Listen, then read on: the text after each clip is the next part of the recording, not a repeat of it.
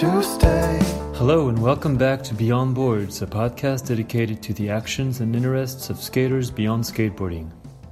My guest today, Oisín Tamas, is a lifelong skateboarder, writer, and storyteller from England. Alongside co-founder Mocho Simas, Oisín launched the diversity skateboarding magazine Skateism. He was also involved in the launch of Free Movement Skateboarding in Athens, Greece. He helped organize the second edition of Pushing Boarders in Malmö, Sweden in 2019, and in recent times he became the communications manager and chief writer of The Skate Room, a Brussels-based organization which works with artists to fund social projects related to skateboarding. So here's my conversation with Oisín Tamas. I hope you'll enjoy it.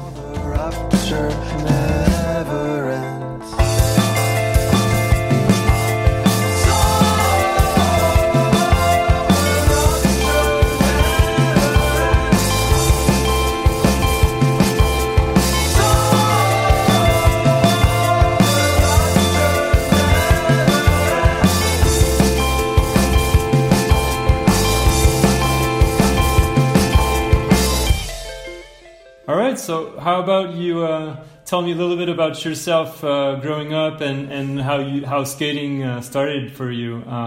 Yeah. Can you just tell me again how to pronounce your first name accurately? Yeah, it's Oisín. Oisín, okay. Yeah, that's an Irish name. My mum's side of the family, Irish background, and I got the name. I mean, even my the name I use, Oisín Tamas, the Tamas is actually it's from the Scottish side of my family's. It's the Scottish rendition of Thomas, I believe. But it's actually a middle name, and I use it as a surname because my full name is so sort of ludicrous that it would never fit on a colophon of a magazine, right? So when I started working for a magazine, I was like, I need to shorten this. Okay. So yeah, so actually, and growing up, I grew up in a kind of quite uninteresting suburban satellite city to London. Mm-hmm. Nice, really nice place. I was very lucky to live there. My family had lived there for a couple of generations, and it's the kind of place you sort of spend most of your childhood trying to set fire to because, you know, there's enough green space that you can go out and make mischief and build bonfires and stuff. Mm-hmm. But it's close enough to buildings and things that you kind of have to be a little bit careful as well. So it's quite a fun place to grow up. I remember St. Albans always felt super cool until I got to the age where I could drink in pubs, and then suddenly it was like the most boring place on earth. But up until then, when you're skating and like breaking into like, the local like college that had been abandoned for years, and you're jumping three sets and like scuffing up your elbows and all of that with your friends, like it's super cool because it's not really built up like London would be. So you're not running into cops as often, you know, but it's also not totally without urban kind of landscape. And it's a really great place as well because it's home to the Pioneer Skate Park, which is like the longest standing UK indoor skate park. Okay. And is also kind of a bit of, if you trace back UK skateboarding, it has a real kind of part of the history. It holds a special place in a lot of people's hearts. Like the Death Skateboards crew in all of the Death Skateboards videos, like you've got the Pioneer Skate Park as one of their indoor features, and Jenna Selby, actually, shout out Jenna Selby, who ran Rogue Skateboards and also organised the UK Girls Skate Jams back in the day. Mm-hmm. She worked there for a long time and was a bit of a mentor for me, along with like all the other staff members at that skate park. And, you know, she was linked with Lucy Adams, who obviously is an amazing pro skater from the UK. That's right, yeah. And who should also have on the podcast, by the way, who's sick. And I think she's now like heading GB England, the Olympic thing, but I don't want to get that wrong. I'm not sure. Yeah, it's funny you mention her because I actually just reached out to her a few days ago. I remember she was the first like skater I saw demoing at a park where I wanted to bite her style so hard. Like the way she had like super white, like just really cool look, great hair. Like just I remember being like, that is a look. So I remember like burnt into my memory from as a kid. So I grew up really around that, and I was home educated, so I had a really liberal family. My mum's side's very kind of anti-establishment, and my dad's super creative, and he was actually a music producer alongside his career for a long time, like making trance music and now making like avant-garde analog synthesizer music and stuff. And my mum was kind of a human rights lawyer, training to do that kind of in the evenings and looking after me and my little brother at home in the day. And I was lucky to have a family who were just down to pitch in and like teach me. So my grandmother taught me English and philosophy and stuff like that. And my mum kind of general guidance towards like what was right and wrong in the world. And my dad did bits of science here and there. My granddad on my mum's side did history, but only like Irish workers history and communist history, like very specific like, things. So, and then the rest of my time I just spent basically at the Pioneer Skate Park. And so that's how it really kind of came up. And I was the kind of kid who was stealing my mum's skinny jeans, my dad's oversized shirts, listening to like metal music and trying to post like stunt edits to Google Video before YouTube was out, you know, like that was what I was doing. Do you remember how old you were when you first started like seriously skating, if you can call it that? Or it's like 9 or 10 years old, I think. Yeah, okay. 9 or 10 years old. So I'm 28, 29 now. So yeah, coming up to 20 years, which is quite nice. Actually, there's a reflection for you. It's quite nice to realize that. And as I said, like having like people like, yeah, the staff at Pioneer Skate Park and also like Alex Barton, who skates for Love and Skate and also runs ABC Skateboarding in the UK, which is like a kids coaching scene as well. Okay. They were always like mentors, and we had this little crew called Original Skaters, which was our name. And within that crew was Will Ascott, who runs Free Movement Skateboarding, the Athenian charity. And in Athens. Like exactly. And he's like my oldest friend, like from back in the day. And we used to like, we were tearing around that abandoned college, like Ollie and those three sets when we were like 12 years old, making those edits. Mm-hmm. Did you ever try to go on the sponsor route and try to like make it as a pro skater? Was that a kind of a daydream, or was skateboarding always just a fun outlet for you and you didn't really, you know, try to get a career out of it basically? It's kind of funny, like in retrospect, I remember spending a lot of hours sitting at home drawing, like just with a pen, like just drawing magazine covers or like shoe. I'd draw around like the shape of a shoe and then like redo the colors or make a pro model board designs and stuff. But there was something about that I always enjoyed more than the idea. Like I did one competitive run, and it still haunts me to this day, at the Pioneer at one of the open jams. And it was like 60 seconds. And I just tried to like backside board slide along and down the kink rail.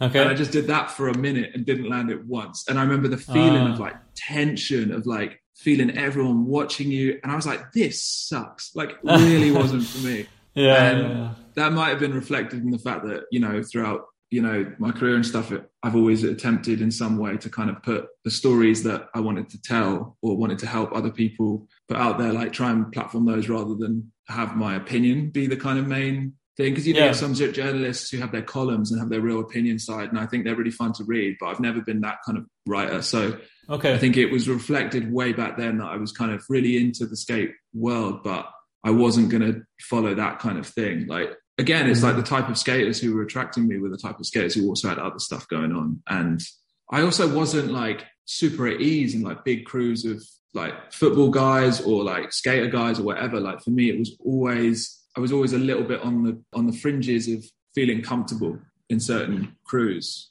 And I was lucky that at the Pioneer, there was a nice community there. But in the years between when I left St. Albans and went to study and when I moved to Greece eventually, I kind of lost touch with skateboarding as a regular thing because I couldn't find that scene of people that I felt like was accepting in the same way as they happened back in the day. Sure. It's like the dark ages of skating for me a little bit. It was that kind of bit where you're like, where are all the kind of non-traditional skater crews? Like, and why do I need to love these particular types of skaters or these particular types of like these aspects of skateboarding? Why do I have to love them in order to be able to hang out here? Yeah, that was a weird kind of discovery for me, for sure. Mm-hmm. Yeah, we're going to talk about that for sure.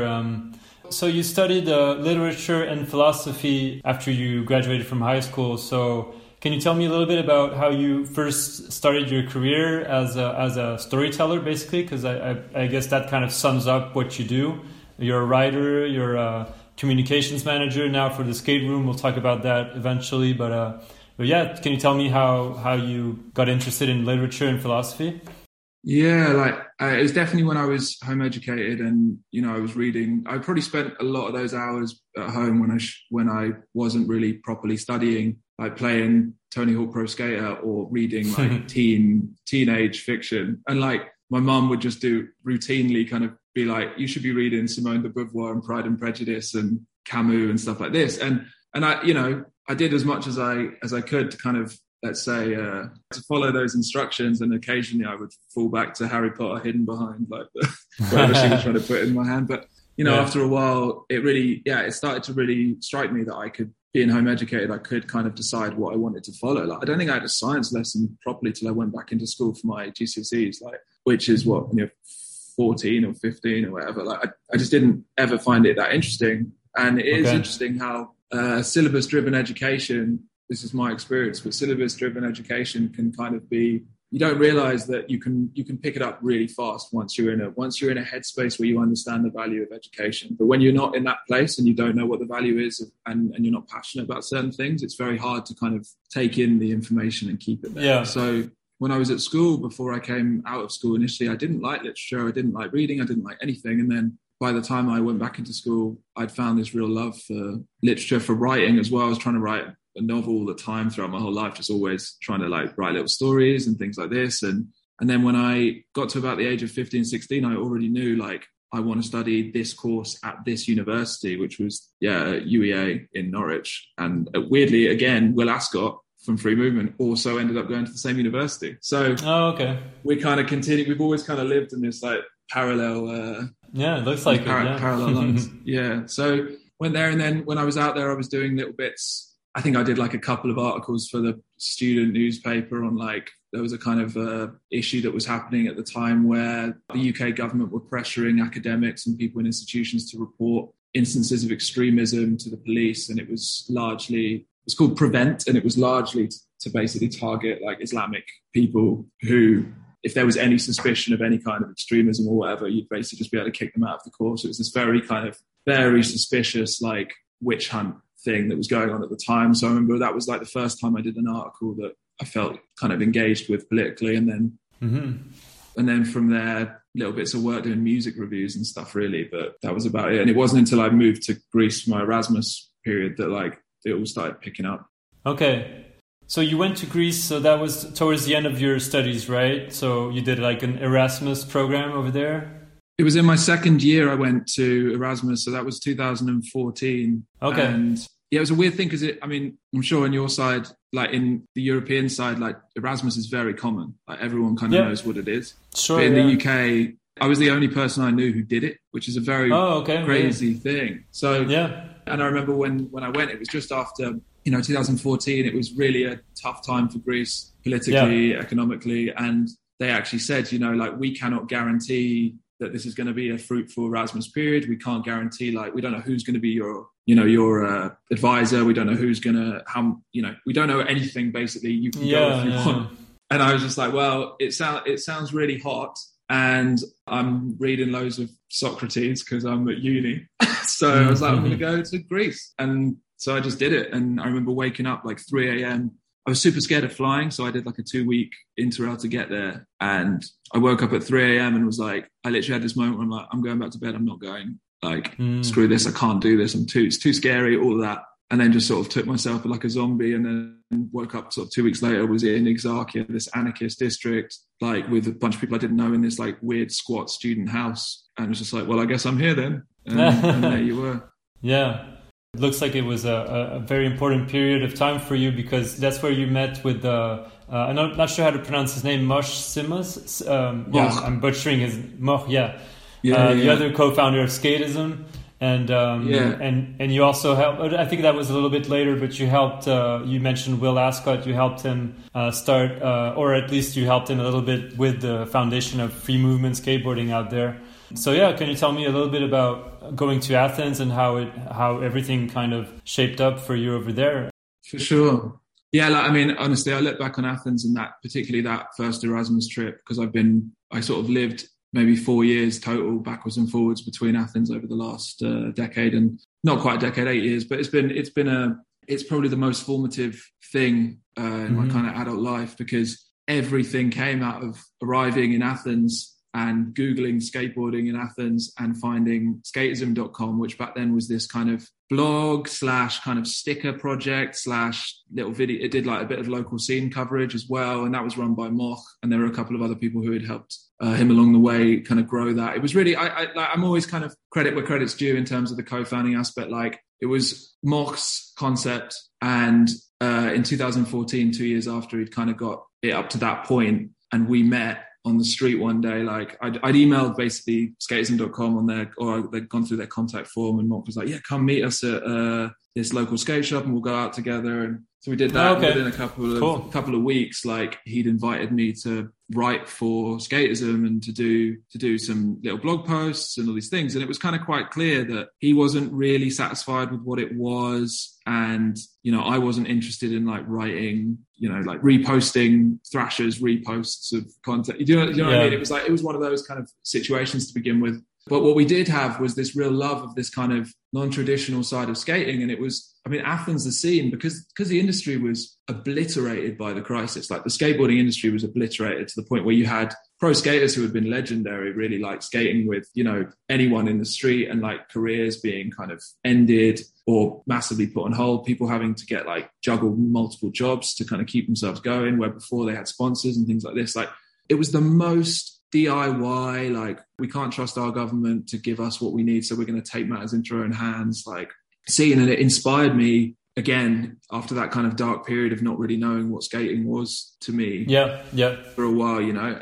And I'd been gotten into so many conversations with Moch and with that kind of crew who are very artistic people as well. And, you know, it was like, what really turns us on about skateboarding? And it was like, well, there's, at that time, Skateistan was really coming up. It was sort of started. You were seeing more NGOs pull up, and were reflecting the kind of thing that I'd seen as a kid in my little bubble of like, oh no, you know, like skateboarding doesn't have to be this real kind of traditional thing, and it doesn't have to follow the lines of sort of Western or American culture that's been associated with it. And you were seeing that, like, you know, for example, with Skateistan, communities in the Middle East where it was like a higher uptake for girls than boys, for example. Yeah. And you're like, wow, this is planting the seed for a culture that's going to be unrecognizable to the Western skate world in a few years. Yeah. And like, we can learn from that. We can learn from this like fresh take where we don't have the shadow of kind of, I don't know,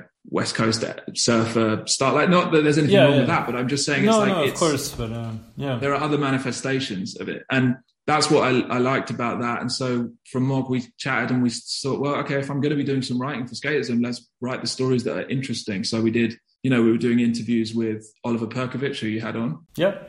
That was my first big scoop, was Ollie. I remember like, he was like the first person to really grant us, like as a small blog, like a proper story about like the 5 years of Skateistan or something, I think it was at that point. And, and then from there you get linked to other people and, you know, then was doing an interview with Lucy Adams, and then was doing an interview with Jenna Selby, who I mentioned before, and then moving to, different communities, different cultures. And then from there, it kind of grew, because the more people who were getting involved or were offering to write for us or wanted to, let's say, you know, just give a little bit of support to this kind of new sort of publication, the more it developed. We never had this idea that it was going to be, you know, in any way like LGBTQ plus focused or non-Western focused or women X focused or anything like that. Came off the back of the interests of Moch, the interests of myself, the interests of people who came along the way, who every single one of them who's ever on any credit for Skateism fully deserves to be on this podcast, because they all have such an amazing like take on the world. So it just kind of came from there. And, you know, a couple of really great breaks along the way. And the big person who came on board who really helped was Sam Maguire, who is... Oh, yeah. The photo editor, right? Exactly. He was the previous photo editor. So we both left in 2020. But back then he was kind of the first person we reached out to and said, you know, this is what we're doing. Do you want to be involved? And Sam came on board. And I have to thank Sam for so much of what I've been able to do, because he's been the person along the way who's gone like, yep, I'll connect you with that person. I believe in what you're doing. Yep, this is a good idea, but maybe do it a bit more this way. Sam's been there, and I still talk to him every week for other projects, and I just count him very, very, very dearly. And I think it was thanks to him largely, as well as everyone else along the way, that Skateism was able to do any of the stuff it did. And yeah, I mean, it was an amazing time, but I think also because I know that all good things kind of come to an end in terms of my involvement in 2019, 2020, it was time for me to kind of step away for sure. Yeah. So that's when you stopped working with them at Skateism, and also I just mentioned very briefly before Free Movement Skateboarding in Athens. Oh yeah. So how did you get involved with them, and how did you help them out basically?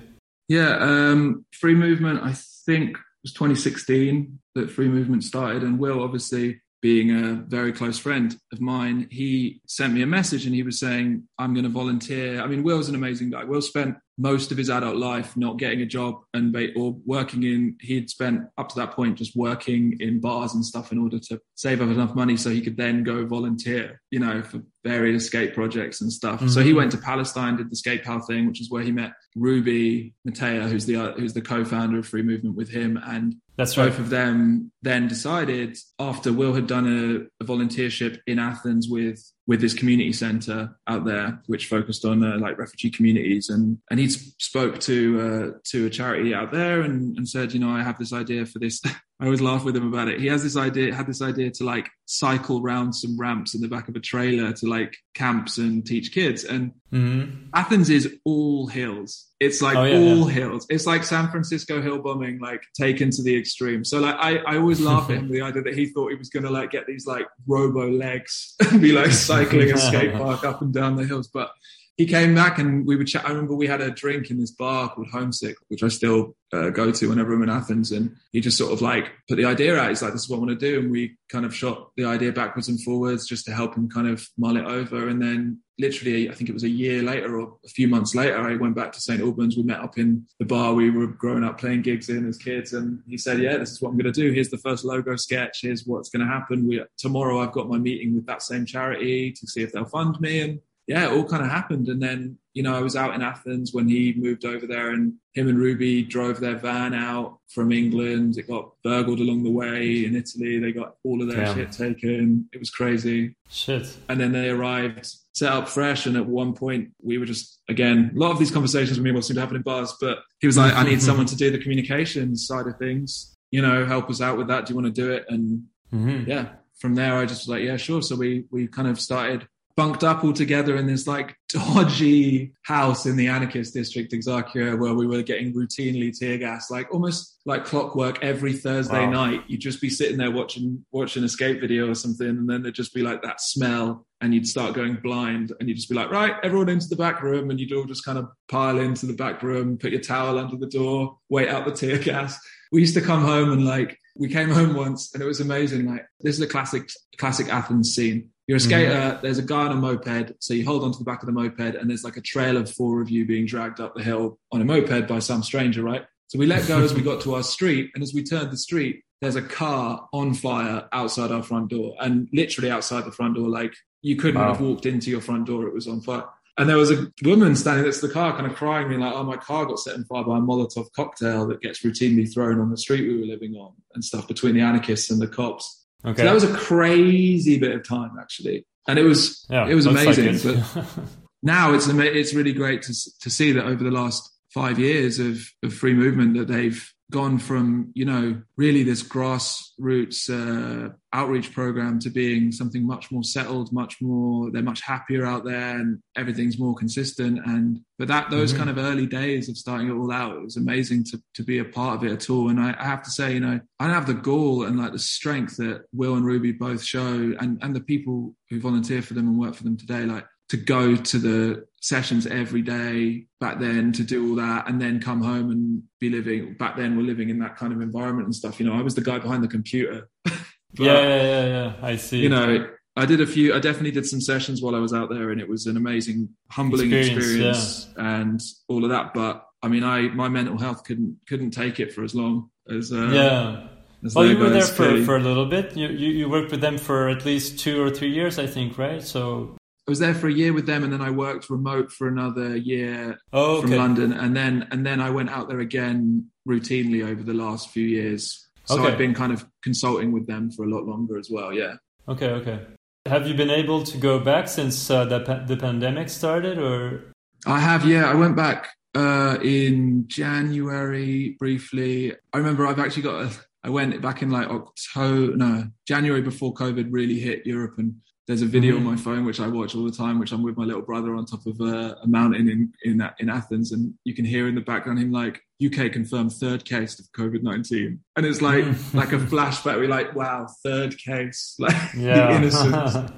Exactly. I've been going back and forward with to work. We did a rebrand recently for Free Movement, which I was heavily involved in, so I went and stayed up there and worked very closely with the team on that. And then prior to that, as I was stepping away from Skateism, there was a lot of kind of meetings out there and a lot of like figuring out the logistics of it. And Skateism still going with Moch and Denya Kopita, who's editing it now, who's also keep track of her, rad skater, amazing writer, storyteller. She also works with Free Movement still. So, it's like the scene out there is changing and developing all the time. So like, and it's home. It's a home for sure. And I learned Greek when I was out there ish, so I can speak well enough to go back, Yeah, very cool. Yeah, I've been to Athens once, but I really loved it. It's really beautiful, and I'm sure you must have had a great time out there. And the skate scene seems really amazing and super like open-minded and inclusive, and it looks really, really cool.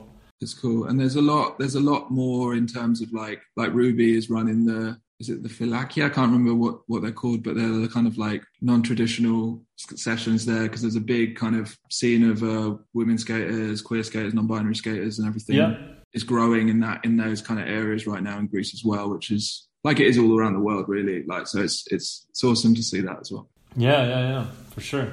So I also saw that you worked a bit with Pushing Boarders for their 2018 and 2019 editions in London and Malmö. I was interested in knowing how you worked with them. Basically, I think you were like a consultant with them. What was your participation, your involvement, basically with both editions? Yeah, for anyone who doesn't know, Pushing Boarders was a conference for kind of progressing conversations around skateboarding, and both in terms of the culture and the industry, and the aim really was to invite different voices on and see where these debates would end up and how it would impact skateboarding as a result. And the first edition was in London in 2018. I hope that's right. I'm trusting you've done the research, because that whole period of time is like just a bit of a blur. Yeah, I'm sure. Yeah. But 2018, and so that was also the year that Skateism had I can't remember which issue of the magazine we were on there, maybe the second or third, and I was trying to distribute some magazines at Street League when it was in London, and I ran into the gang who were organising Pushing Borders back then, which was Theo and Charlie from Skate Pal, Tom and Sander, who are both academics in skate-related subjects, and all these people, again, amazing to have on the podcast because it's sick. Yeah. Stu, who's a member of was an original like Long Live South Bank dude, and now does an amazing job trying to find public space for skate related projects. But again, I can't remember exactly where he's at now.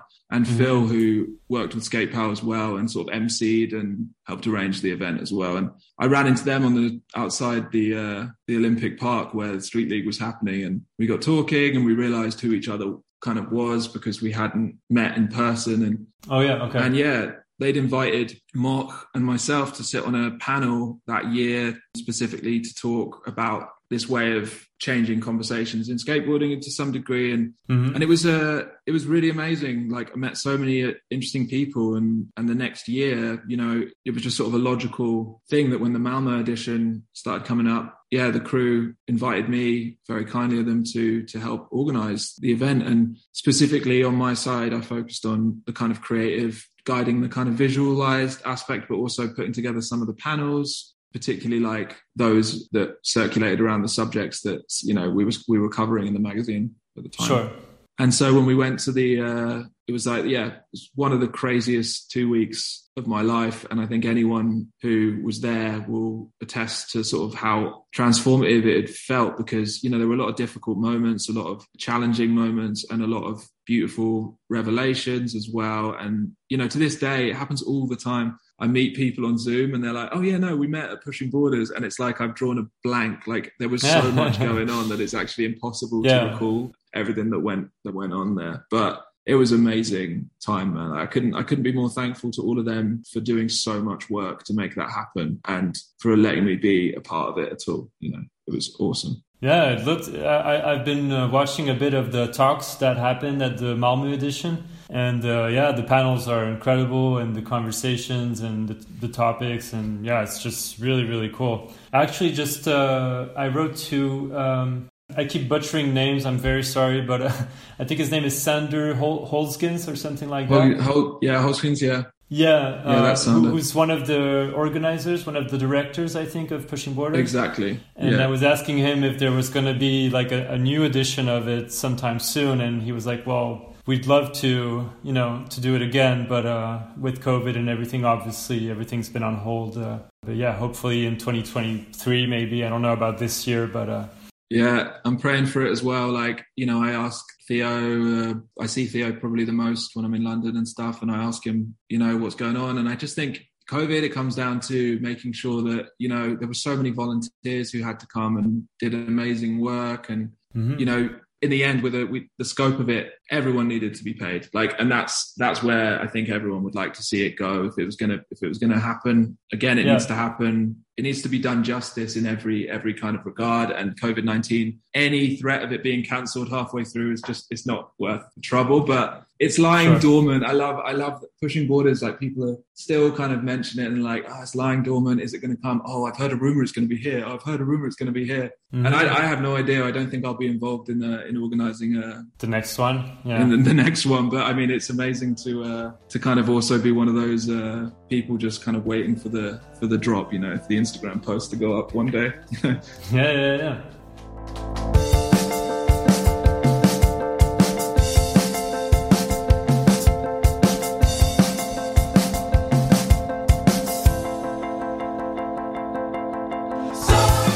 Before we get to the Skate Room, which is your current main occupation, if I can call it that, yeah, I saw that you worked not too long ago for an agency in Amsterdam called Super Stories. I was just interested in that because I also saw that it covered fashion and also natural wine. And I used to work in the wine business myself for a few years, so I was just interested in hearing a little bit about how you were involved with them and what kind of work you were brought to cover with these guys. Yeah, so back when I was in Athens and Skateism was first starting, I also had a first editor job for this very, very long-standing Greek fashion magazine called Ozone, which is owned by Yorgos Kalefis, who's a good friend of mine. And he really helped me out. And when I moved to Amsterdam a year later or whatever, which is where I've been living kind of on and off since, he was able to hook me up with Peter Van Roon, who's the owner and creative director of Super Stories Agency. And, you know, this was a part-time position that I held for many years, learning a lot about the creative industries and learning a lot about communications. And Peter himself had also previously run Code Magazine, which in Amsterdam was a big kind of style publication in its own right. And everything he did, he comes at it from a very storytelling first, substance first angle. And it taught me a lot about how to tell a story from finding where the real human value is in it. You know what I mean? And not necessarily falling by the structures of storytelling that we are told all the time are the main ones, you know, the hero's journey or anything like that. I think he was very, very holistic and very human focused in the way he tells stories. And it was also like a surrogate family and kind of almost like a lifeboat at times, because if things were going well with my other projects, I was able to kind of negotiate and be like, look, I need to take some time or go down to 2 days a week so I can do Pushing Boarders, for example. And at other times when I was like, I need to step away from this project, I need some money, he'd be like, okay, cool, well, you can come on board and we'll find some extra things for you to do. And so we were very close throughout the 5 years, and he was always super supportive of everything. And you know, he came from even a skate background himself. He used to run Reload magazine, which was a skate and surf and maybe snow publication, I think. And so he also understood that world and what you're going through when you're trying to, you know, kick these projects up. And he, because he loved all these little cultures, like, you know, it was always, I always found it really funny in that office, because, you know, one moment you've got boxes and boxes of natural wine turning up and he's just uncorking them. He's like, everyone learn about this because we're going to be doing a project where we, you know, we work in this industry or, and the next month it would be like speakers coming in to try them out because we had a client in that world or denim. We did a lot of work in denim. Yep. So we had to learn everything about denim. And it was it's actually really funny how, you know, in order for us to do the kind of substantial storytelling we were doing and the commercial work we were doing, we needed to know in a much deeper way than you would usually, what are these scenes actually about? And Natural Wine was just one that stuck. Like, that was one of the ones where, you know, with the connections we made while we were doing that in Amsterdam, I kept up with those stores and those distributors. And my best friend, Laura Lee, she's now working at a wine, natural wine store called Rebel Wines, and is killing it. She's really in the wine world. So it's been nice to kind of learn through her, because I don't think I've got the most developed palate. I don't think I'm, and it's also not where I come from. For me, what I love about natural wine is that you've got people who like quit their jobs in IT, bought a horse and rode that horse to like the other side of the world just to like pick a grape. It's just like there are these crazy stories behind every bottle. And that reminded me of skating a little bit. You know what I mean? It's like... Very true, yeah.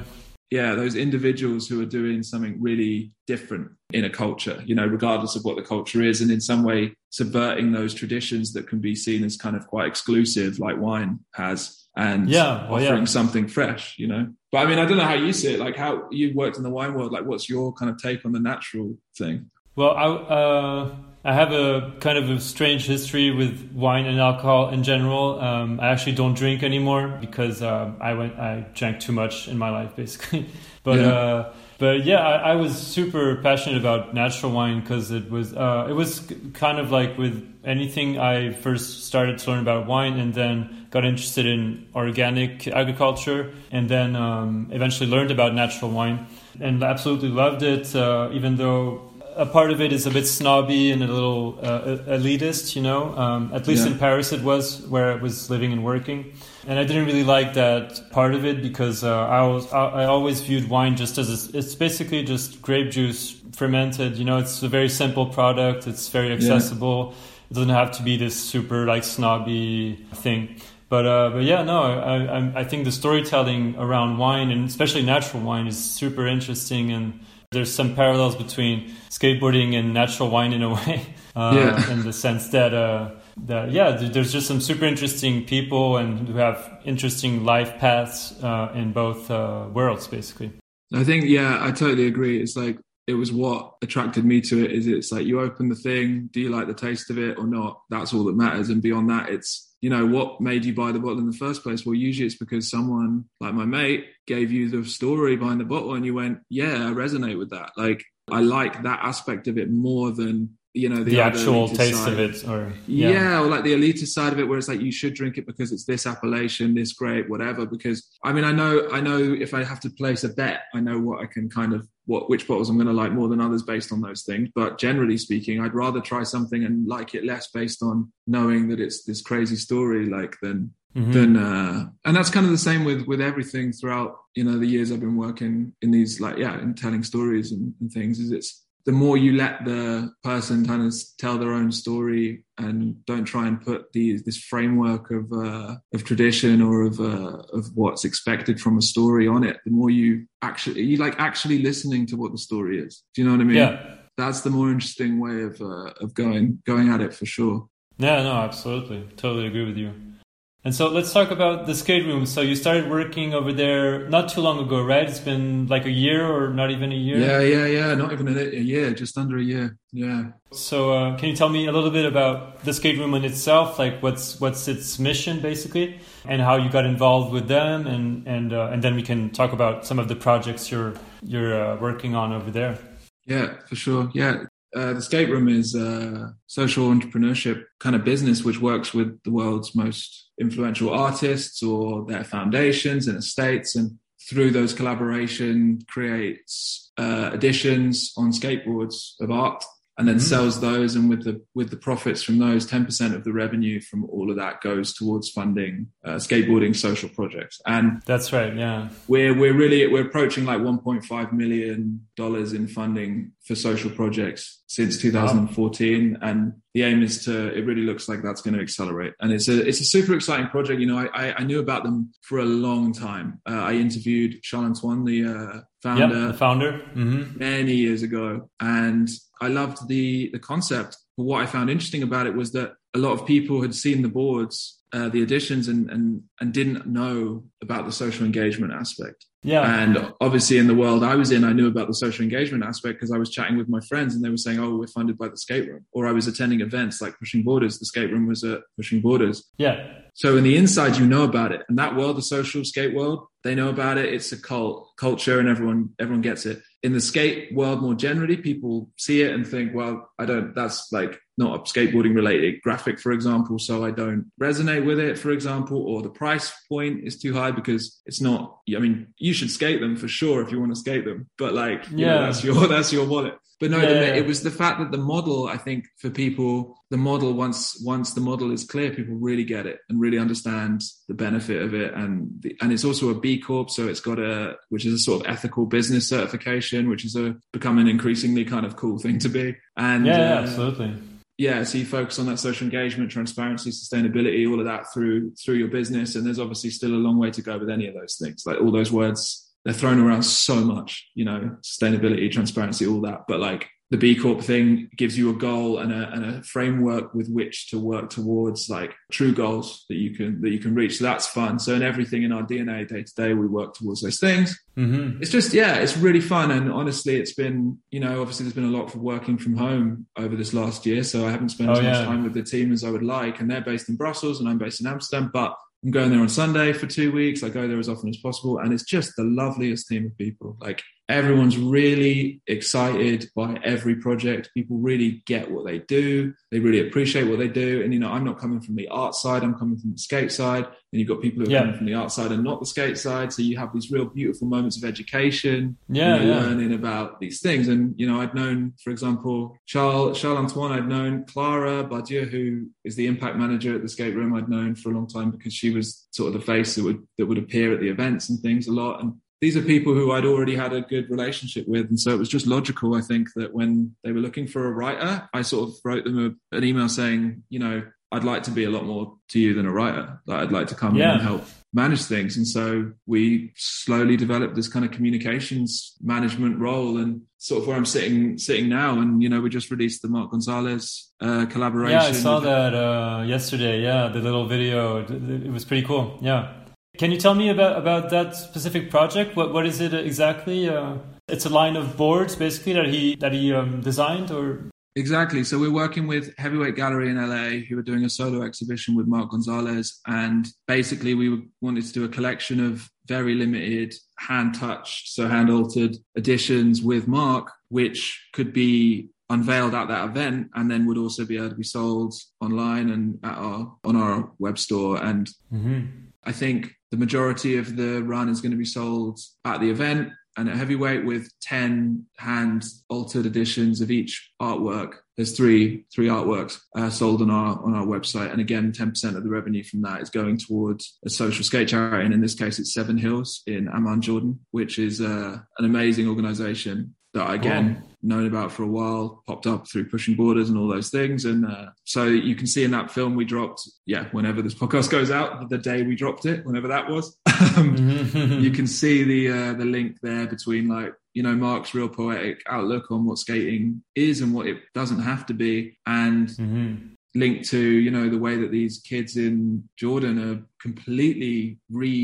reshaping skateboarding. Yeah, their own cult. They're shaping their own culture of skateboarding in a way that allows them to bridge cultural borders between them. You know, Jordan is full of different communities, and there are some communities like that don't have any real public service, don't have any real kind of benefits or privilege at all. And then there are others which have a huge amount of privilege, and skateboarding has been a way where publicly these kind of communities can come together. And so that's the aim of this collection specifically, is to help that mission. Yeah, that's super sick. Yeah. And so like, if people that are listening to this want to, like, get involved with the Skate Room, what's the best way? Do they just go to the website, and can they, like, order boards from there, or? Totally. Yeah, you can do that. You can go on the website. You can order boards. You can reach out to us on, you know, at the Skate Room, or an email or whatever, and let us know if you have a cool idea or you want to be involved in some way. You know, we've been involved in events in the past. As I say, they're involved in Pushing Borders. Yep. They've been involved in smaller projects. You know, we invited artists to our gallery space in Brussels last year to kind of create live artworks, and there's something coming this year for the same time at the Russell's Gallery weekend. So there's a lot of ways. And, you know, we're really interested from my side, specifically in my role, I'm really interested in bringing in the true culture of skateboarding and non-traditional skateboarding specifically into this world we're creating, and to make more links between these projects. You know, the Good Push Alliance. Oh, yeah, yeah. Run by Rhiannon Bader and Skateistan, like, again, massive shout out. And Ruby from Free Movement is now working with them. You know, they're a real central network of projects. And we work very closely with them in order to work out, you know, which projects can we support, really help. Yeah, support and grow and or build skate parks with or whatever. And just making those links to that, to all of these networks. Like, the more people come together and work together on these things, you know, the more of an alliance you become to shift and shape and reshape the parts of skateboarding and the parts of the industry that maybe need to be refreshed or, you know, given a new lease on life. So that's kind of what it's about. So definitely link up with the Skate Room for sure. Like, let's do it. Amazing. All right. Well, one question that I try to ask people towards the end of my interviews nowadays is, what would you say is like the best lesson or the most precious thing that you've learned through skateboarding? I mean, I think, to be honest, it's, maybe I've said it already, but it's like, nothing has to be what people tell you it has to be. And that includes skateboarding, and especially skateboarding has taught me that. Like, not only seeing as a kid, you know, the people who were pushing to reshape their skate scene and what they thought skateboarding should be, not only through my career, the magazine, with the conference, with all of that, and meeting all the amazing people along the way who worked so hard on all these projects. And not only now in this social skate world where I see skateboarding pop up all over the world in different ways and completely deconstructing the perceived notions of what skating is. Like, you can just see it day to day even. Do you know what I mean? You can see it when you see someone at a skate park who doesn't look fully comfortable, and you just go up, say hi, and like invite them in, and like spend 5 minutes just being like, isn't it well funny when you fall over and like get back up? Because that's ultimately what it's about. Like, the only reason anyone keeps skating is because they have a very specific type of brain that means that when they fall over, they for some reason do it again. Like, that's that's what we all have in common ultimately, I guess, right? It's like this kind of strange masochism. But I think that that's the lesson I've learned, is like, whenever anyone turns around and be like, nah, skater is this, or no, you know, this is the way you need to do something, or this is what this is, or whatever. It's like, I just see so many examples where that isn't the case all the time, that it's hard to take anyone seriously. And that extends to most things, like outside of skateboarding as well. It's like, yeah, of course, yeah. Anyone who's really sure about what something is maybe needs to take a moment and research whether it is. Think isn't. Again. Yeah, yeah, exactly. All right, so I have questions from people that know you a little bit. I'm excited for this. Hi, Osh, it's Jess here from Skateistan. You've interviewed people and written about some of the most interesting aspects of the social skate sector over the years. I'm interested to know, what are the projects and initiatives that are really inspiring you right now? Props, Jessica. Cheers for the question, mate.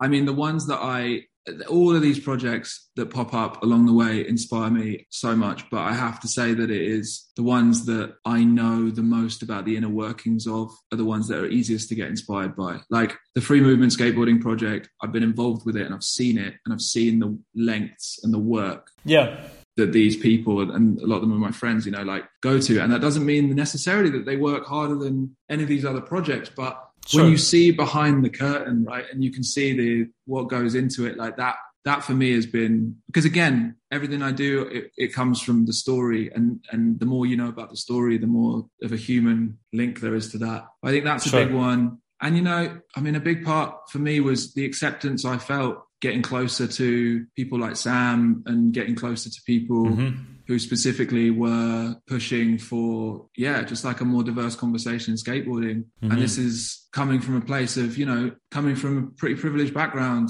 where I haven't had to go through that much in terms of like identity kind of crises or anything like this, where I'm wondering, you know, who I am, what I want. But still being a kid and remember being bullied for a lot of things that I was doing, things that I was wearing, things like that. And, you know, to some degree, being able to feel unconditionally accepted by certain people I've met along the way has also been a massive thing. And, you know, in the most kind of modest way possible, like, not that this is worth a lot, but thank you so much to all those people for inspiring me to keep going on what I was doing as kind of small as it was, you know.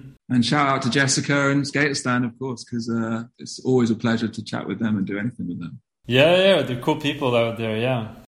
All right, so this other question, I won't tell you who it is, and let's see if you can recognize the voice. All right. Hey, my question for you is, what's the biggest good change you've seen in skateboarding since you started working for Skateism? And part two of that question is, what do you think is the next change that skateboarding as a whole needs to do to become even better, cooler, and more inclusive? Thank you for being you. See you soon. Bye. So yeah, John, man, I think the biggest positive shift has been the ability for people to, I mean, this is a tired old phrase, but open a dialogue around so many things. And that extends to, you know, magazines, podcasts like this one, you know, films, conferences, all of that, like seeing more and more, like I think a new skate magazine called Mess just got started, and the Skate Witches, which has been around for ages, and Quail Skate Magazine. There's tons like that. And then you had, endless list of amazing projects, which like this podcast though, you know, they focus on like talking a little bit more about what's actually happening. Because when a culture like skateboarding is kind of on fire and you've got powers from the outside who are, that, you know, want a piece of it. Yeah. It's super important to work out, okay, which pieces are we willing to give and which pieces do we want to kind of hold dear? And I think that this is something that I've believed for a long time, is that the more a subculture gets preyed upon by the kind of broader culture, i.e. the more people want to look and feel like a skater and want to wear skateboarding and have skateboarding in films and stuff, the more exclusive or the more protective and conservative people become, because they need to hold on to, no, this bit is ours, like stop appropriating it or whatever, right? But the problem that does is you kind of close the doors on everyone. So I think that's what was happening at the time. This is my like 2 cents on it, right? I mean, it's probably like, there's probably a lot more going on, but my 2 cents at the time was like, at the same time as a lot of mainstream cultural influences were trying to hit skateboarding, a lot of new wave, non-traditional influences were also trying to hit skateboarding. And the quote unquote core, whatever the hell that is, kind of put up its walls and was like, nah, skateboarding is this thing. And it meant that you ended up keeping both of them out. And actually the biggest and most positive shift has been those fringe aspects and those non-traditional movements in skateboarding have been able to get in and influence and change skateboarding. And actually, weirdly, it was some of those bigger mainstream, you know, influences which were able to assist in some way for that to happen as well. I mean, like, you know, for example, the big shoe companies were the first who were able to give non-male athletes living wages and stuff in skateboarding, but doesn't mean it's like that fixes everything, but it's definitely an interesting facet when you look at how that wasn't the case for a lot of non-big corporate brands, because they didn't have the budget, because it was so, you know, at war with the kind of those bigger brands. It's a very complicated world, but I think that we closed a lot of doors on influences and people which were actually going to be progressive for skateboarding and to change conversations. And the biggest positive shift has been that more and more bridges are being built to create those conversations and to allow them to happen and to tell those stories and invite more people inside, or create their own worlds and invite, I don't know. And then the next big shift, I don't know, man. I feel like it's probably not me to say. I'm not sure my barometer is read. You know, I'm detecting what the next big shift would be. But I would say that what we're looking at now culturally in the West is a next generation of kids who are awake to a lot of things that the previous generations weren't. And that's going to massively change the way that all subcultures operate, all of them. And I think that we definitely need to have a long look at how much the tech world plays into that, how much time people are spending on their devices and stuff, when this is a fundamentally social and outdoor activity. Yeah. But aside from that aspect, I think the kids have it. I think they've got it. As long as these platforms for conversation and for storytelling continue to do the work to find where these stories are, continue to invite, you know, people from different walks of life on to tell different stories and to show the next generation that no story, no perceived notion of what something is has to be how it is. It can be different. It can be different. It can be different. As long as that keeps happening, then every individual will feel accepted and that they can tread their own path and take it where they want to take it. Yeah. So I hope that I don't know what the next shift will be. That's up to the next generation, but we can definitely do our most to give them the tools they need to make it happen, you know? That's it for my conversation with Oisín.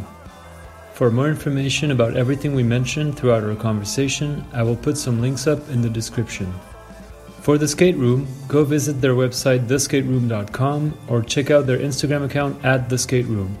While you're at it, go support Free Movement Skateboarding in Athens at freemovement_SB, as well as Skateism at Skateism, and keep your eyes open for hopefully a new edition of Pushing Boarders at Pushing Boarders.